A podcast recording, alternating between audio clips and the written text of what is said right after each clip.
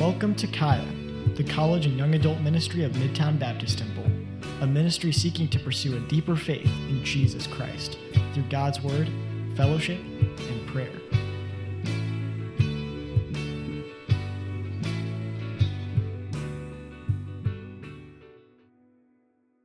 We are in 1 Corinthians chapter 10, back at it again, starting a new chapter. It's been a minute since we were last together, uh, but we have been in 1 Corinthians for, for most of this year now. And uh, if we remember correctly, the Apostle Paul wrote this letter to the church in Corinth in order to address the sins that the congregation there was struggling with and he was reminding them to fulfill the call on their life. All right, so that, that was his purpose in the letter. And we could be reminded of, of some of the, the, the sentiments that he's expressing to them in chapter 3 and verse 1, where it says, And I, brethren, could not speak unto you as unto spiritual, but as unto carnal. Even as unto babes in Christ, I have fed you with milk and not with meat, for hitherto you were not able to bear it neither yet now are ye able. For ye are yet carnal. For whereas there is among you envying and strife and divisions, are ye not carnal and walk as men? And so, what Paul points out here is true for us as well. Our struggles with immaturity and immature behavior is the outpouring and the result of a faithless heart. And I think, I think a lot of us, you know, especially in, in your 20s, right, in, the, in those early stages of adulthood, I think a lot of us recognize the fact that there are immaturities in our life. And to be honest with you, a lot of 30, 40, 50 year olds probably also need to consider their own immaturities, right? But the truth is, for Christians, there's so many of us that struggle with doing and living in such a way that we know that it contradicts the call upon our life. We know it. We know it. We, we say things, we do things, we act in such a way, we behave in such a way that our life does not illuminate the truth of who Jesus Christ is. And when we see it, we often despair and we frustrate ourselves. We recognize that so often we should be living as examples. We should be examples to the world of who Jesus is, but instead we're prone to self entitlement division and strife. Um, I'm going to use a basketball analogy. You ready? I've been on a roll with these. You guys remember a few weeks ago, I talked about Steph Curry, right? Okay? Someone like Steph Curry back there. So, Steph Curry plays for a team called the Golden State Warriors. And over the last decade, they've won four titles, which I think in some regards garners the, the title Dynasty fantastic basketball team. And they won, they won an NBA title just last year. And, um, and so everybody recognizes that they are the competition, they are the standard, they are by far, in my opinion, the best team in the league and are, are set up pretty well to win it again this year. Just a couple weeks ago, uh, though, in practice, uh, TMZ, of all people, released a video of one of their all stars, Draymond Green, punching another player in the face in practice. Did you guys see this? You know? So that's not a good sign. That's usually not a good sign, right? Um, and so I, I, I, couldn't help but think in terms of our sermon today and what, we're, what, what 1 Corinthians has been expressing is that when this team should have been hitting the most mature and successful part of their years, they're still tempted towards selfishness and division. Like even the best of the best. And sometimes what seems so perfect and refined on the outside is actually corrupt on the inside. And the thing about what's on the inside is that it always makes itself public. TMZ always finds it out, doesn't it? Doesn't TMZ just always find out what's behind the surface? What's behind the veil? Always does. And that's true in your life too. Whatever's on the inside, whatever immaturities lie within your heart, whatever, whatever faithlessness you're dealing with, in time, the pressures of life are going to expose that immaturity so that everyone can see it. There is no hiding. There's no hiding in our faith. As Christians, we find ourselves acting selfish and petty because we've lost sight of our higher calling, and we've, we've forgotten, ultimately, we've forgotten how glorious God really is. So today we're going to be analyzing Paul's warning to us here in 1 Corinthians chapter 10, and we're going to ask ourselves the following question. We should have a PowerPoint unless things are broken. Oh, there it is. Okay, so the next slide should have our, we must have a new slide guy back there. Welcome to the team, whoever's back. Okay, there we go. Okay, here's the, here's the question that we have on the floor for us today. And it's, it's this Has selfishness made me vulnerable to sin? Has selfishness made me vulnerable to sin? This is a question that we all have to answer. Let's pray, and, and then we'll start uncovering uh, what the Word of God has to say about this. Dear Heavenly Father, Lord, we love you, and we're so grateful for that time of worship. Uh, Lord, in, in many ways, uh, what we sang about should have a, just exposed all of the weaknesses that we're going to be talking about in the sermon. I mean, we, we really do, we truly need you. Uh, we need to be before you. We need to acknowledge who you are, that this, all of this life finds its source in you, that our faithlessness is, is, is oh so common that we're prone to wander unless you walk with us. And so, God, walk with us.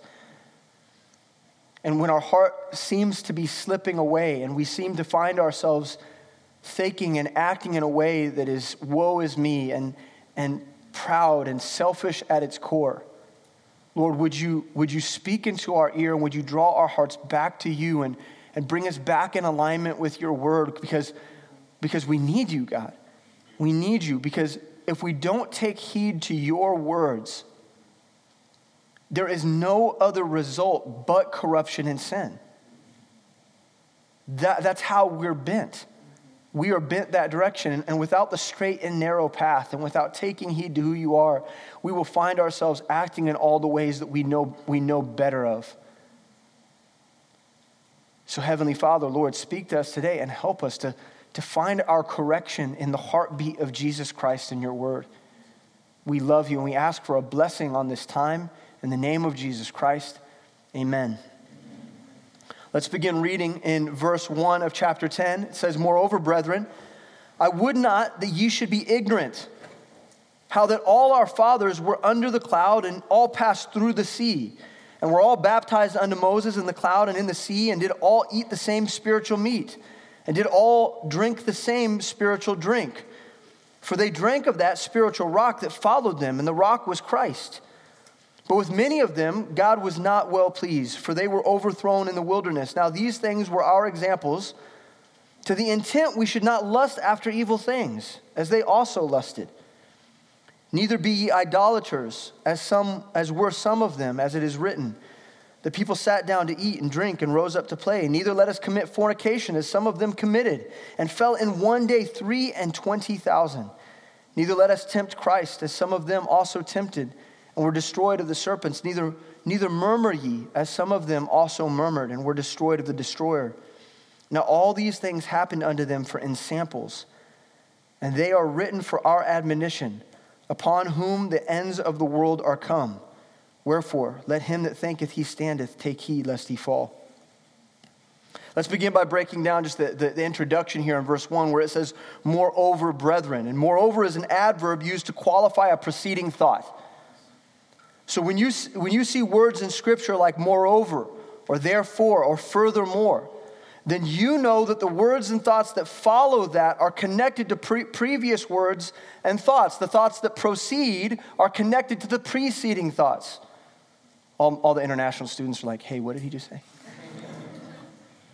Okay, the ideas that are going to move forward from this point on in, in, in chapter 10 are connected to the thoughts of chapter 9. Now, here's the deal I'm not going to repreach chapter 9 because we already did that. And we'll be here for like seven years if I do that kind of business.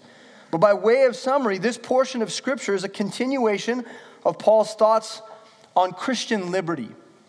Christian liberty. And in chapter 9, Paul has just finished explaining how Christian liberty works itself out in his life. He uses himself as an example of what, it, mean, of what it means to be liberated in Christ. And I think a lot of us think of liberty in terms of our freedom to do whatever we want to do.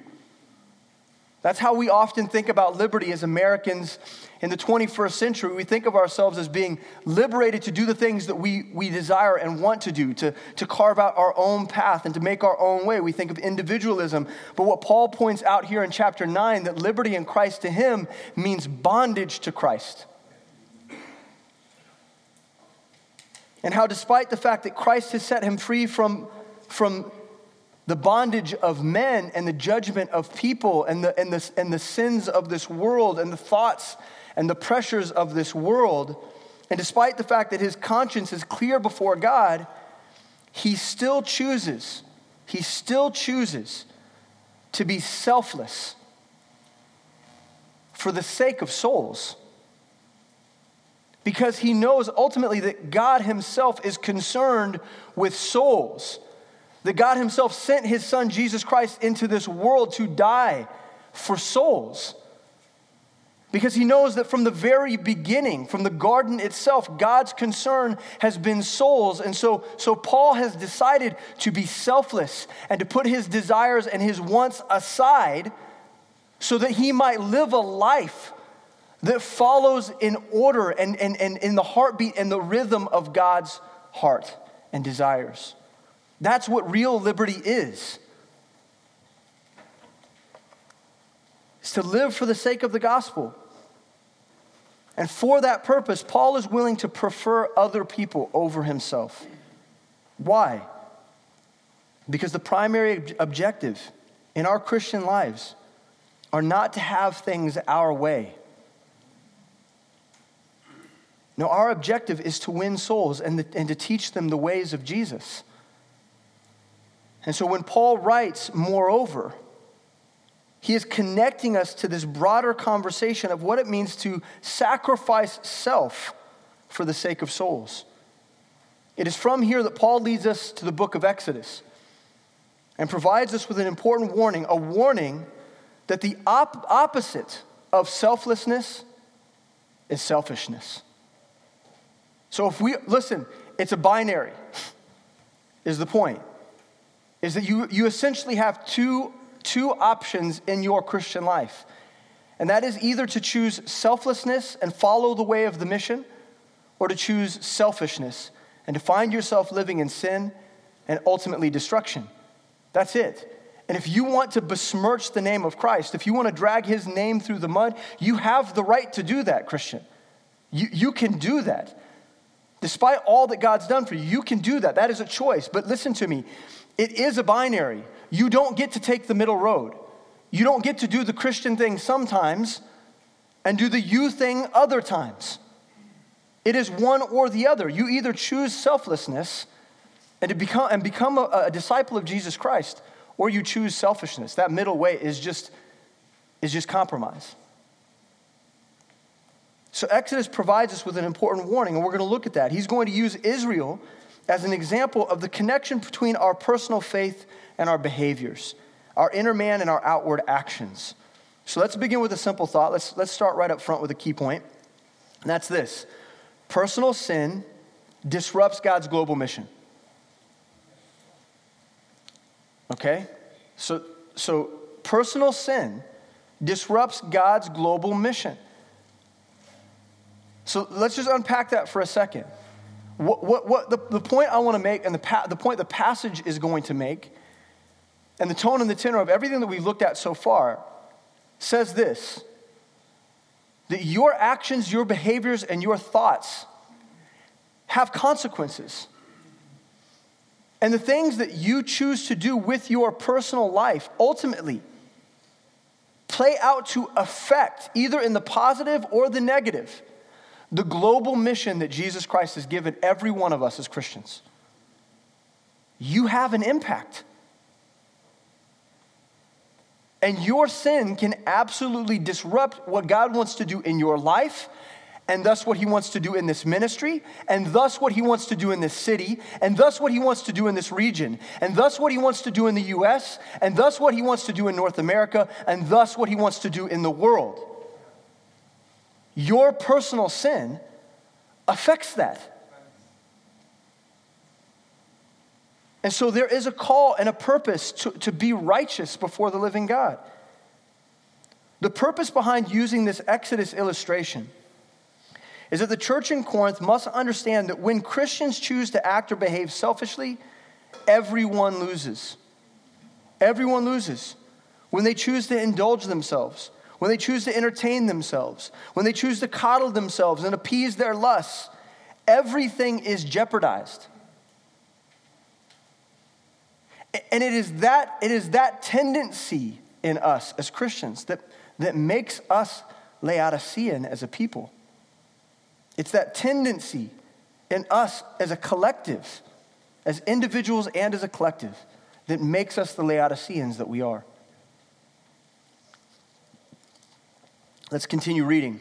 Okay, so again, just remind you, we're going to be talking about Exodus and the story of God calling his people out of Egypt, the nation of Israel out of Egypt. So it says here, moreover, brethren, I would not that you should be ignorant. In other words, don't be oblivious. How that all our fathers, and by fathers we mean the forefathers in the faith, specifically those uh, believers that walked with Moses, how that our fathers were under the cloud. Okay, so let's talk about this cloud. For those of you who aren't familiar, I think it's important for us to look at this. So we see right here that he's calling, he's calling them, the people in Corinth, to remember the people of Israel and the Exodus and how God delivered them. And then how he guided them in the wilderness in a veiled appearance of a cloud. In fact, it was a, a cloud pillar by day and a fire pillar by night. Exodus 13 21 says, And the Lord went before them by day in a pillar of a cloud and led them the way, and by night in a pillar of fire to give them light to go by day and night. He took not away the pillar of the cloud by day, nor the pillar of fire by night from before the people. And so, what's happening here is after the nation of Israel has escaped the oppression of the Egyptians, and they find themselves in the wilderness, they know that there's a promised land waiting them, but they don't know the way, they don't have a guide. And so they look to God Himself veiled within this, this pillar of a cloud to lead them by the day through the desert. It's his very presence that guides them. And the point of Paul reminding uh, them of this is that he's calling the church to recollect how phenomenal this kind of encounter with God would have been. I mean, can, can you imagine that? I mean, there's some days where I sure wish that God would provide me with a cloud pillar because I have no I have no idea where I'm supposed to go. I have no direction at all. I feel aimless. And so they, God gave them his presence in a cloud to guide them and lead, and lead them. And this miraculous happening just points, oh, listen to me, to the love that Jesus Christ has for his people. God cares. God cares about their direction. He cares to guide them, He, he cares to lead them. His love is so good, is so good to His people. And His love was so good to Israel, and it was so good to the church in Corinth, and it's so good to us. He loves us so much. He goes on. And he says, They were under the cloud and all passed through the sea and were all baptized unto Moses in the cloud and in the sea. Okay, so, so then he says, remember how he guided them with the cloud, but also remember how they passed through the Red Sea on dry ground. You guys remember this story? The Egyptians are, are hot on their tail. And they come to the Red Sea, and it, it would seem as though they were cornered and that death was imminent. But God called Moses to lay his staff down in that water, and the water parted, and the nation passed across on dry ground. Let's look at the story here in Exodus 14 21 briefly. And Moses stretched out his hand over the sea, and the Lord caused the sea to go back by a strong east wind all that night and made the seas dry land. And the waters were divided, and the children of Israel went into the midst of the sea upon the dry ground, and the waters were, all, uh, were a wall unto them on their right and on their left. And the Egyptians pursued and went in after them to the midst of the sea, even all Pharaoh's horses, his chariots, and his horsemen. And it came to pass that in the morning watch the Lord looked unto the host of the Egyptians through the pillar of fire and, of the cloud, and troubled the host of the Egyptians, and took off their chariot wheels. That the, the, they drave uh, them heavily, so that the Egyptians said, Let us flee from the face of Israel. For the Lord fighteth for them against the Egyptians. And the Lord said unto Moses, Stretch out thine hand over the sea, that the waters may come again upon the Egyptians, upon their chariots, and upon their horsemen. And Moses stretched forth his hand over the sea. And the sea returned to his, to his strength when the morning appeared, and the Egyptians fled against it. And the Lord overthrew the Egyptians in the midst of the sea. And the waters returned and covered the chariots and the horsemen and all the host of Pharaoh that came into the sea after them. There remained not so much as one of them.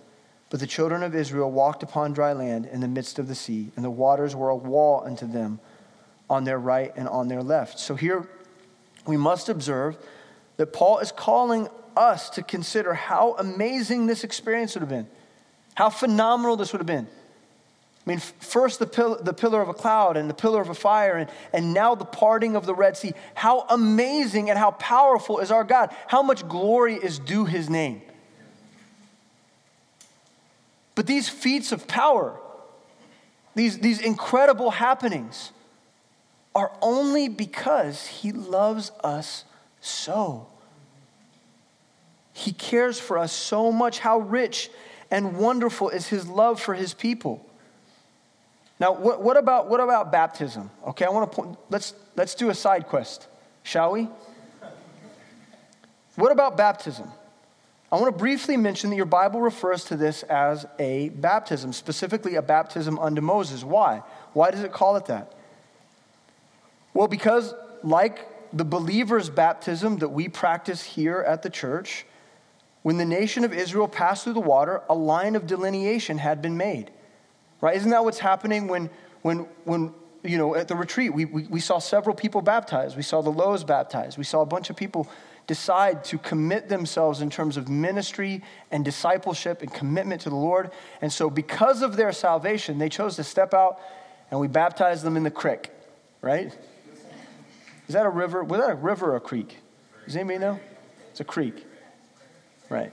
People from the country was like, That's, that was a creek. All right, there's, you know, the water wasn't rushing hard enough, I guess. So we got out in that cold water and we dipped them in the water. And to picture the beauty of Jesus Christ's death, burial, and resurrection, we lifted them out and we all celebrated. Why? Because there was a line of delineation that those individuals were drawing that day. And they were saying, no, no more, no more of the past only moving forward in faith as a, as a part of this church, as a part of this body. I want to be a disciple of Jesus Christ, and I'm committing myself to the work of the ministry. And I want to testify of that. And so, in the same way, the Red Sea, it, pictures for us several things, including this line of delineation. And so, I want to pull up uh, some of these pictures here that we see in the story of the Red Sea. So, so let's consider the picture for a moment.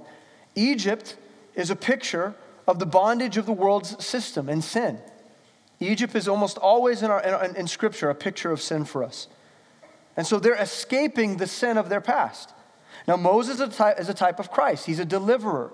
And he's delivering them from Egypt, just like Christ delivers us, us in his graciousness from our sin.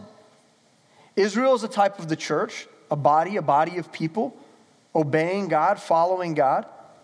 The cloud is a type of the Spirit a guide in our life. The Egyptian army is a picture of death unto death, right? They received judgment that day. When they passed into the water and the water closed in on them, God judged them once and for all. And, and in that way, they are a picture of judgment for us.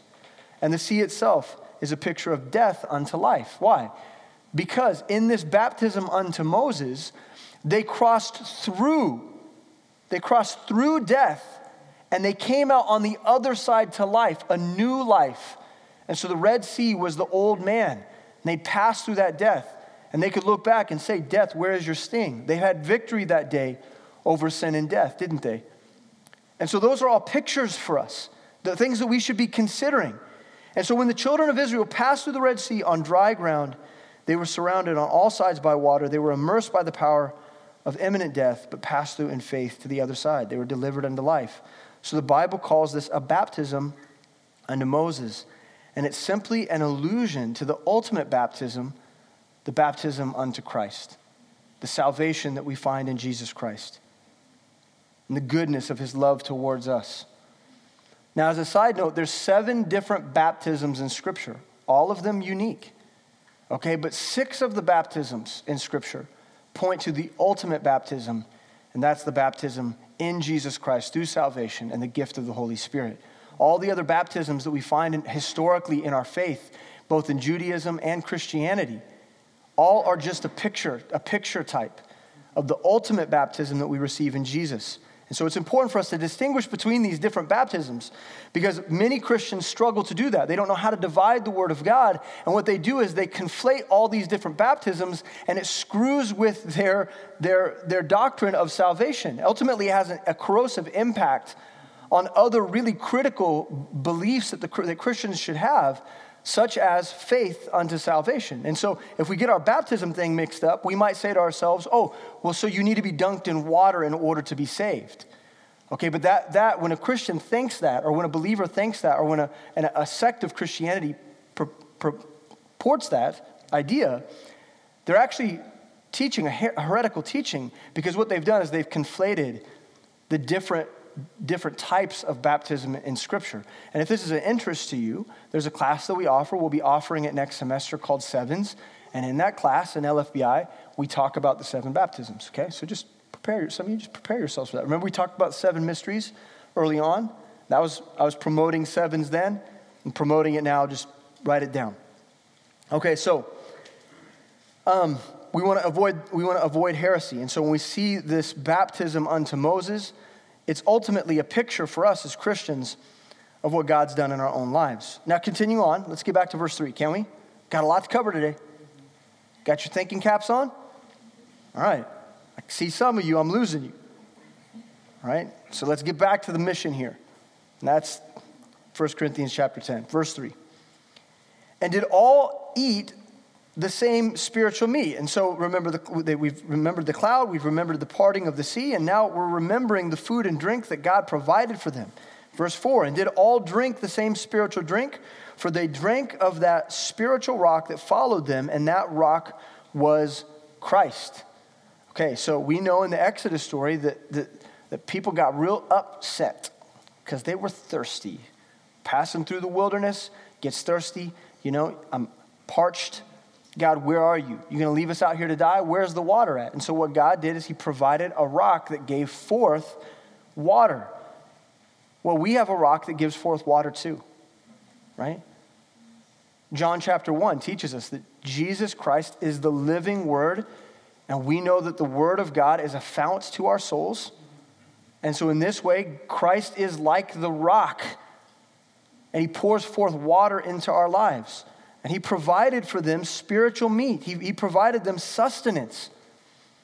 And collectively, the nation of Israel, the congregation of over a million people, was provided for through the miraculous gift of manna and water. By the grace of God, as they passed through the desert, they had everything they needed. Why? Why? Why did they have everything they needed?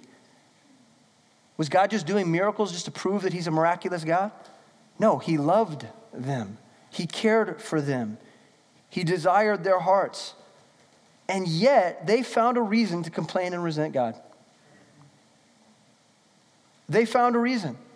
Despite all of the goodness that God had extended to them, they found a reason to complain and resent Him. Verse 5 But with many of them, God was not well pleased for they were overthrown in the wilderness. And so here's Paul's point. Despite all of these miracles and despite the glory of God on display, rather than worshiping and believing in God, they found a way to make it about themselves. They, they found a way to make every one of these instances about them. They became lustful. They became desirous for the things that they wanted. And so, listen, they wanted a shorter trip, didn't they? They wanted a shorter trip, they wanted an easier route. They wanted better food than the food that was provided to them. They wanted a better leader than what they found in Moses. They were not happy with what God had given them, and they had forgotten his love for them. They'd forgotten it. And so they became selfish and arrogant in their pride. Numbers 14 11 says, And the Lord said unto Moses, How long will this people provoke me? And how long will it be ere they believe me? For all the signs which I have showed unto them, they became selfish and self centered and complained despite the fact that God had saved them. Here's our next key point. Any believer who loses sight of God's glory and his, and his love, ultimately, right? And his love is in danger of glorifying self. Anyone who loses sight of God's power, his authority, and his love for us is absolutely in danger of living a selfish and self gratifying and self glorifying life. That's sin. That's sin. When our eyes are misplaced, when we gently, gently slip our hand out of God's grip, we are in the process of becoming an ungrateful people. Despite the fact that God sent his son to die for us, despite the fact that, God, uh, that Christ willingly gave his life to save us, despite the fact that he gave us his spirit to comfort us, despite the fact that he gave us his word to sanctify us, despite the fact that he gave us a true purpose, despite the fact that he gave us the church to love us and mobilize us for his purpose, despite the fact that he has used us to impact this city time and time again, despite the fact that he feeds us and clothes us and provides us with our daily needs and provisions, we still manage to make all of this life about us. Every interaction becomes about us. Every moment of our day is about us. Every resource and relationship is about us. Every yes or no that we face, we somehow make that about us, about our needs, about our passions, about our desires, about what we deserve. And we do that even here in CAYA. We do that right here.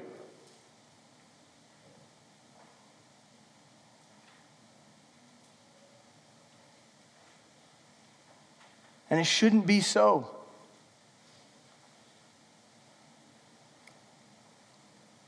We have, the, we have the ability to come here and to serve and to present ourselves as good Christians.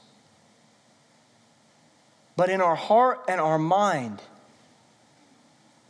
is this continual, a continual erosion, a corrosion of thought that I should have it better, that I should be recognized, that I should be promoted, that people don't treat me right. And so we, we become quick to offense and we, we become quick to ridicule. And the joy that we once had in our salvation and all the things that we remember that were good and the knowledge of Christ's love begins to slip away because we become selfish in our thinking. Galatians 5:13 says for brethren ye have been called unto liberty only use not liberty for an occasion to the flesh but by love serve one another. This is the reality as Christians that, that we must face. Many of us have taken the liberty and the freedoms that we found in Christ, and instead of using it as a catalyst for personal sacrifice and the, pref- the preferential treatment of other people, we use it to justify bratty and selfish behavior. And I just want to be honest with you. The last couple months, I've faced a lot of bratty and selfish behavior. And I want to be honest with you. I feel it in my own heart too.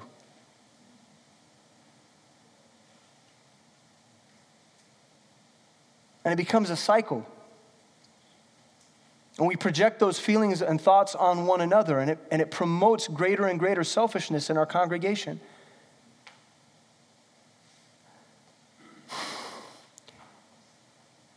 We don't deserve anything that Christ has done for us. We don't deserve anything. We don't deserve any of his goodness towards us.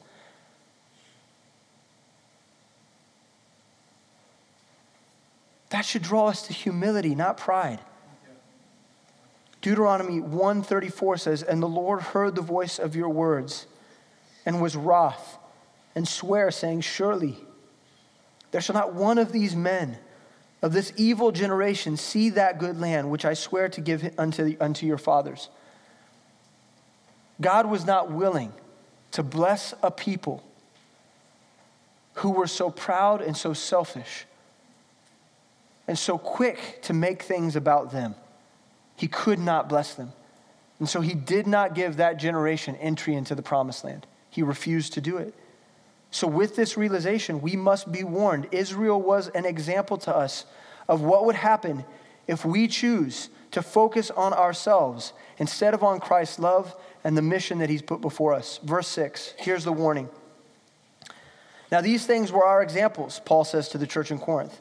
These things were our examples to the intent that we should not lust after evil things as they also lusted. So Israel is our example. Why? That we should choose not to lust after things the way that they did. These examples of sin in Israel are the exact same types of sin that Paul was seeing in the church in Corinth. And to be honest with you, they're the same sins that we find in CAYA. We are not above this warning. And so we should look at it closely. Verse 7, we have four warnings that he provides us with. Verse 7, the first one is wicked worship wicked worship. So Paul says to them, Look, neither be ye idolaters. Neither be ye idolaters, as were some of them, as it is written, the people sat down to eat and drink and rose up to play. Okay, so now he's drawing back to the story of the nation of Israel. He's pulling it into the, the Corinthian reality, and we need to likewise pull that into our reality. And how does that narrative go? What happened when they went out to, to eat and drink and play? Exodus 32 6, it says, And they rose up early on the morrow. Now, this is, mind you, this is while Moses is going and he's worshiping and he's communing with God. And while he's away, while their leader is away, and his eyes aren't upon them and he can't hold them accountable, they rose up early on the morrow and offered burnt offerings and brought peace offerings. And the people sat down to eat and drink and rose up to play. And the Lord said unto Moses, Go, go get thee down, for thy people which thou broughtest out of the land of Egypt have corrupted themselves. And they've turned aside quickly out of the way which I commanded them. They have made them a molten calf and have worshipped it, and have sacrificed thereunto, and said, These be thy gods, O Israel, which have brought thee up out of the land of Egypt. So, what we see here is the na- nation of Israel, this, this, despite everything that God had done for them the food and the guidance and the deliverance they said to themselves, No, no, no, no, no. We prefer these gods, and it's these gods that did all the delivering. It's these gods that provided for us. And in a moment, in their selfishness, because they didn't get things the way that they wanted them, we're quick to forget the love of God and to project that love onto something else. Idolatry produces an obsession with personal amusement. Do you know that? So we say, we say to ourselves, well, we're, we're above that. We would, never, we would never worship a false God the way that they did. And yet you do. And, and yet you do. See, there's a strong connection between idolatry and personal amusement and entertainment. And so, what we do in our lives, because we're sophisticated, postmodern individuals, we don't worship golden objects. No, we, we worship at whatever makes us feel good. And we're convinced that our idols, that our false gods, they serve us. But the truth is, we are slaves to where we put our attention. We are slaves. We are slaves to the things that we think will bring us amusement and entertainment. We're slaves to those things. And when we lust, we invent idols for our life that are intended to entertain us and justify lustful behavior. There are many people in this room, even right now, you've worked for years at justifying sinful behavior that you're holding on to, that you refuse to call an idol, but it is. And it is affecting your worship and it's affecting your ability to meet with the Lord and it is affecting the mission that God has called you to.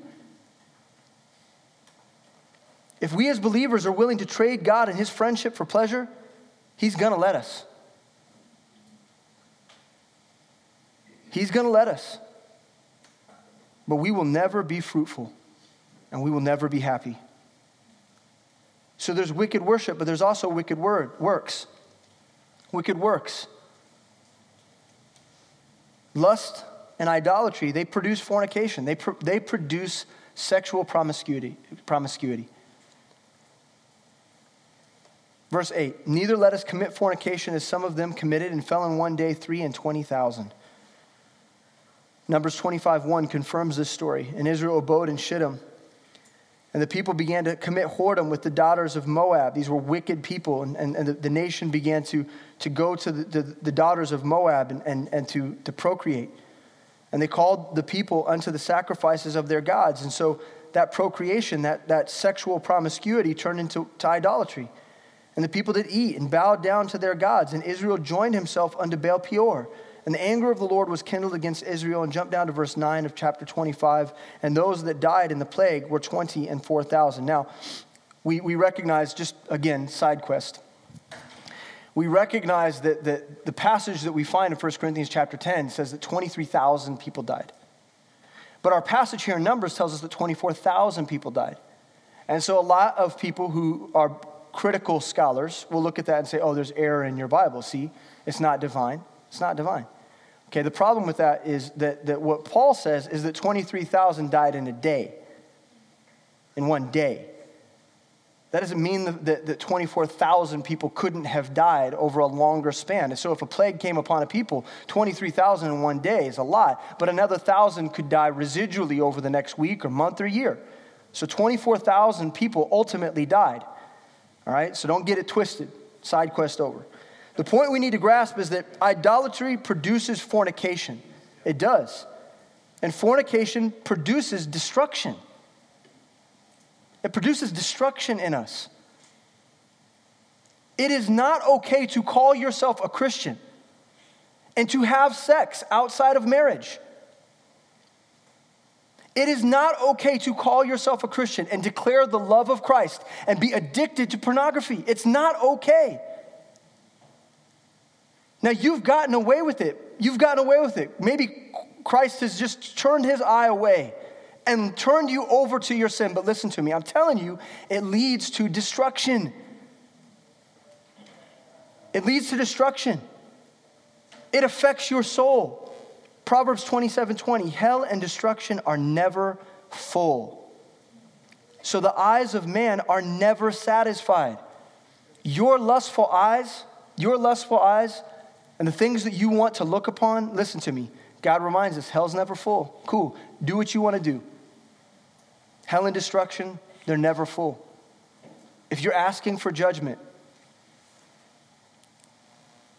I'm willing to provide it.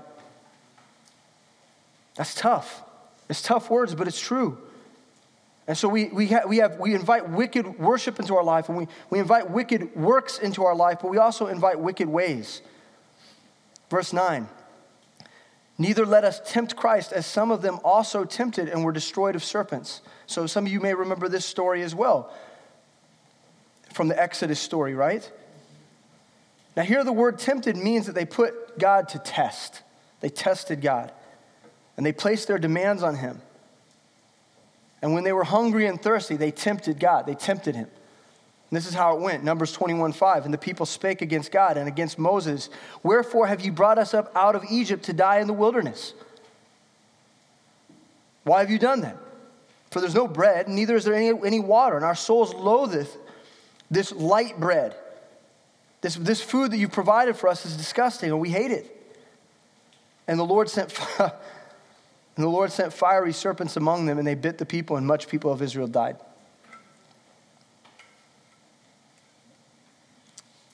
Like, that's crazy. That's crazy. But that's how much God hates our selfish behavior and our bratty, fit throwing behavior. Last night at dinner, Eva knew this was coming. She could see it in my eyes. I looked right at her. Last night at dinner, Eva, you know, Eva spent time making dinner. She made chicken with m- mushroom, some sort of mushroom cream. I'm not going to be able to describe this in a way that sounds culinary delight, like a culinary delight, but it was good. With rice, it's good. It's good. But you know how kids are. Kids don't like mushrooms. Who liked mushrooms when they were a kid? When you were little? Elijah, you're the only one. There's a handful of you weirdos who liked mushrooms as a kid. So Clementine sat down, and while everyone is enjoying the, the meal, she goes, This is gross. now,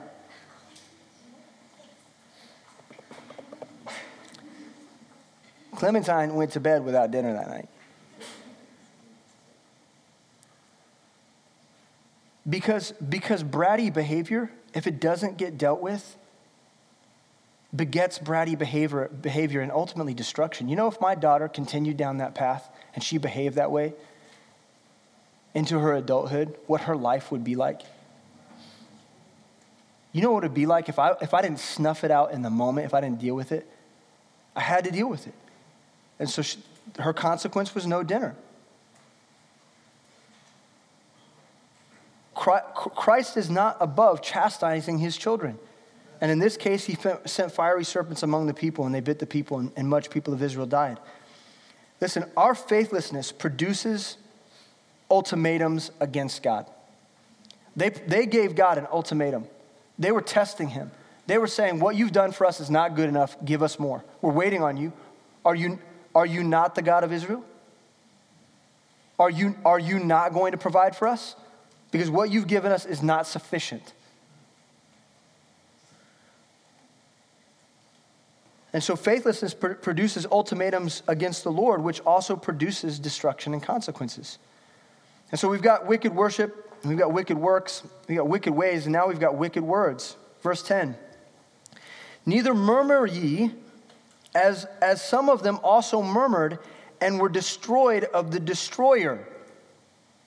Now, that phrase, destroyed of the destroyer, that's something else. That's cataclysmic description right there okay, to be destroyed of the destroyer. But listen, y'all, if you've read Revelation 19, our Christ is a destroyer. He is a destroyer. And he's not afraid of judgment. And so, and so this reference to the destroyer is the angel of the Lord that passed over Egypt and destroyed the firstborn sons of every home in Egypt. You guys remember the story of the Passover where the, the nation was called before they left Egypt to, to take a sac- the blood of a sacrifice and to put it around the doorposts. So when the angel of the Lord passed over, when, when, when the Lord of hosts passed over, it would symbolize the fact that that home needed to be protected. And so every Egyptian home that did not have that sign lost their firstborn son. They were destroyed of the destroyer because, because they were murmurers. The Egyptians were murmurers, murmurers against God. They'd experienced all those plagues and all that difficulty and all that judgment. And, and, and yet, at the end of the day, they were still saying, We will not relent to God. They were murmurers. And, and so was the nation of Israel in the wilderness. And guess what? So are we. So are we. We, we murmur against the Lord all the time. Anytime He doesn't do exactly what we want Him to do. Well, why is it that so and so has a boyfriend and I don't? Why is it that so and so is dating and I'm not? Why is it that, that nothing works out the way I want it to, God? Why is it that I can't seem to get the job that I want despite the fact that I've applied and I've applied and I've applied? God, why is school so hard for me? Why did you have to make me so dumb? Right? I mean, whatever it, whatever it is that you hold against the Lord and you hold over his head is a murmur against his name. And that murmuring becomes dangerous to us. Hebrews 11 28. Through faith, he kept, he kept the Passover and the sprinkling of blood, lest he that destroyed the firstborn should touch them. So God is warning Corinth not to murmur against God the way that the Egyptians did. So we must be warned, warned that God won't put up with our murmuring. And to be honest with you, let's just be honest, okay? As your pastor, I see this manifest in a tendency to be easily offended I, I, I see us as a ministry allowing offense to cause division among brothers and sisters in Christ. I see that sometimes people are prone to argument. You constantly, week after week, are finding yourself in an argument with someone about you, generally the most petty and stupid stuff. That if you could just die to yourself and let it go, you probably have the power to forbear. God's probably extended you the grace to forbear most of the stuff that you get upset about. Prone to argument and slow, slow to reconcile with people, slow to make things right, putting things off, pushing things under the rug. Philippians 2:14 says, "Do all things without murmurings and disputings, that ye may be blameless and harmless, the sons of God, without rebuke in the midst of a crooked and perverse nation among whom ye are supposed to shine as lights in the world. So there we have wicked words. Now, all this wickedness, all this wickedness is the result of allowing selfish thoughts to creep in. Verse 11 says, Now all these things happened unto them for ensamples, and they are written for our admonition. They're supposed to warn us upon whom the ends of the world are come. Wherefore, let him that thinketh he standeth take heed lest he fall. See, the part, the part about the part about what makes our, obsession, our, our, our obsessions with sin so disappointing, what makes it so actually just disappointing, just frustrating and disappointing, is that as Christians, we have the power to break those cycles. We have the power to deal with it. So we look at, we, we look at the nation of Israel and, they, and we see that they had, they had the cloud and they had the pillar of fire. And, and we see that God brought them through the Red Sea and we see his power and the phenomenon of who he is. And we see him as a miracle worker providing food and sustenance for the people in the desert and the dry places. And we look at that and we say, oh, wow, look at all God did for them. And they still reject him. They still acted like brats. But listen, what has God given you? God has given you his very word. He wrote you a love letter. That's way more than they had. He's given you the trajectory for your life. He's given you purpose. He's given you the white line that you can walk upon when you don't know the way. It's better than a pillar. He's given you salvation. And he's baptized you in his Holy Spirit, and he's given you the gift of salvation and surety. And you can know that you have a promise in the Father that one day you will spend eternity with him. What is better than that? What greater deliverance could we have? Way better than what the nation of Israel ever had. And he's given you a church. And he's given you people that love you and care for you and hold you accountable when no one else would. Friends through thick and thin. An unconditional love He's provided you in the congregation of believers that He's provided for you. And yet, and yet, despite all that, despite the fact that we've had it better and God has given us a much greater and more rich blessing, and He showed His love for us way more than He could have ever for the nation of Israel. It's, it's a much greater gift. We still find ourselves murmuring against him and desiring things that he's not given us and demanding things of him. And we take a bratty posture and we become selfish. And we fail to see that he's given us everything we need to overcome. Key point any believer who heeds God's word Anyone who's willing to look at the goodness of his word and to apply it to their lives and obey it in its simplicity. Any believer who heeds God's word also has the power to overcome. God has given us, through his the indwelling of his spirit and his word, the capacity for behavioral change. You don't have to be a slave to your selfishness, you don't have to be a slave to your addiction. You don't have to live in light of the old man. He's given you power to overcome. Romans 8 9 says, But ye are not in the flesh, but in the spirit. If so be that the Spirit of God dwell in you. Now, if any man have not the Spirit of Christ, he is none of his. But, but if you have the Spirit in you through Christ, and if Christ be in you, the body is dead because of sin, but the Spirit is life because of righteousness. He's made you righteous. He's making you righteous. Submit and surrender to that. Ephesians 4:22. That ye put off concerning the former conversation of the old man, which is corrupt according to the deceitful lusts, and be renewed in the spirit of your mind, and that ye put on the new man, which after God is created in righteousness and true holiness. Listen, for, for many of us in this room, and I like, like I get it, this is a very sober and, and tough message. And I'm, I'm going to warn you in advance. This is part one. So, so this is a, there's a chapter worth of this. Look, I didn't write it. Okay? God wrote this. I didn't write it. I'm just presenting it to you. But, but here's the deal. There's many of us in this room, the reason that we're still immature and the reason that our sin keeps showing itself and rearing its ugly head is because we're selfish people.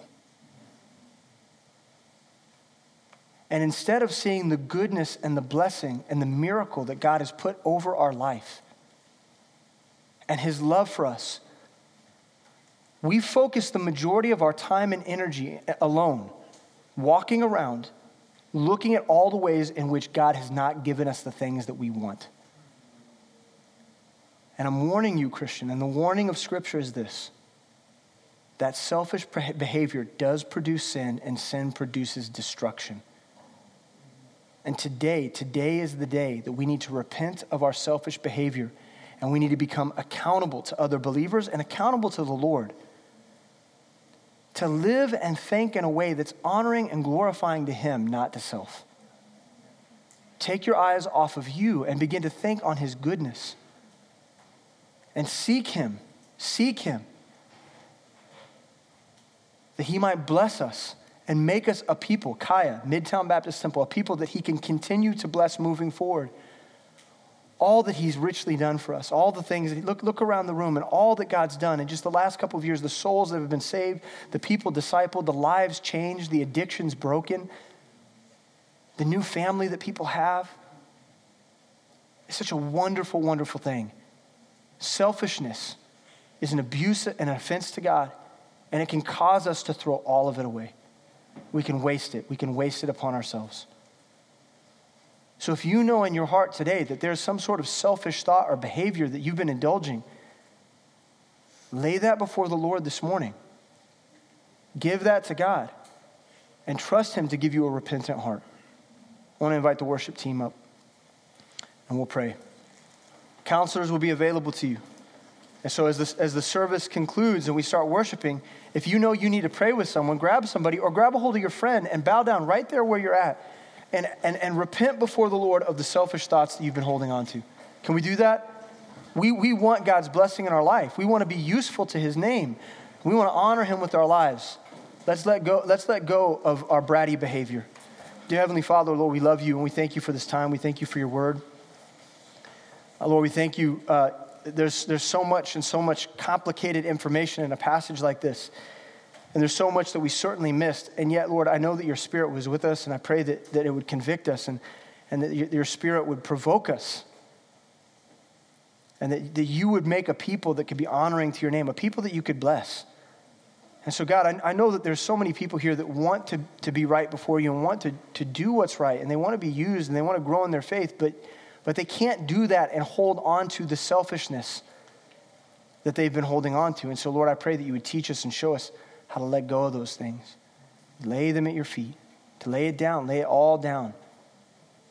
Lord, cleanse our hearts, cleanse our minds, and help us to put on the new man that we might move forward in victory.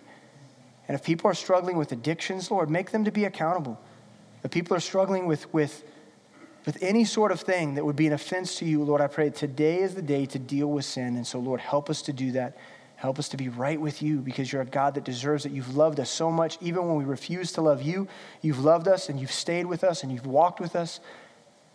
God, help us to love you in return and to sacrifice gladly anything we need to to be right with you. We pray in Christ's name. Amen.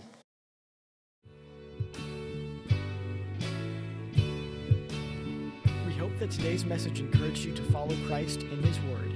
For more information about CAYA, for service times, and information about our disciple making ministry, please visit our website at caya.live.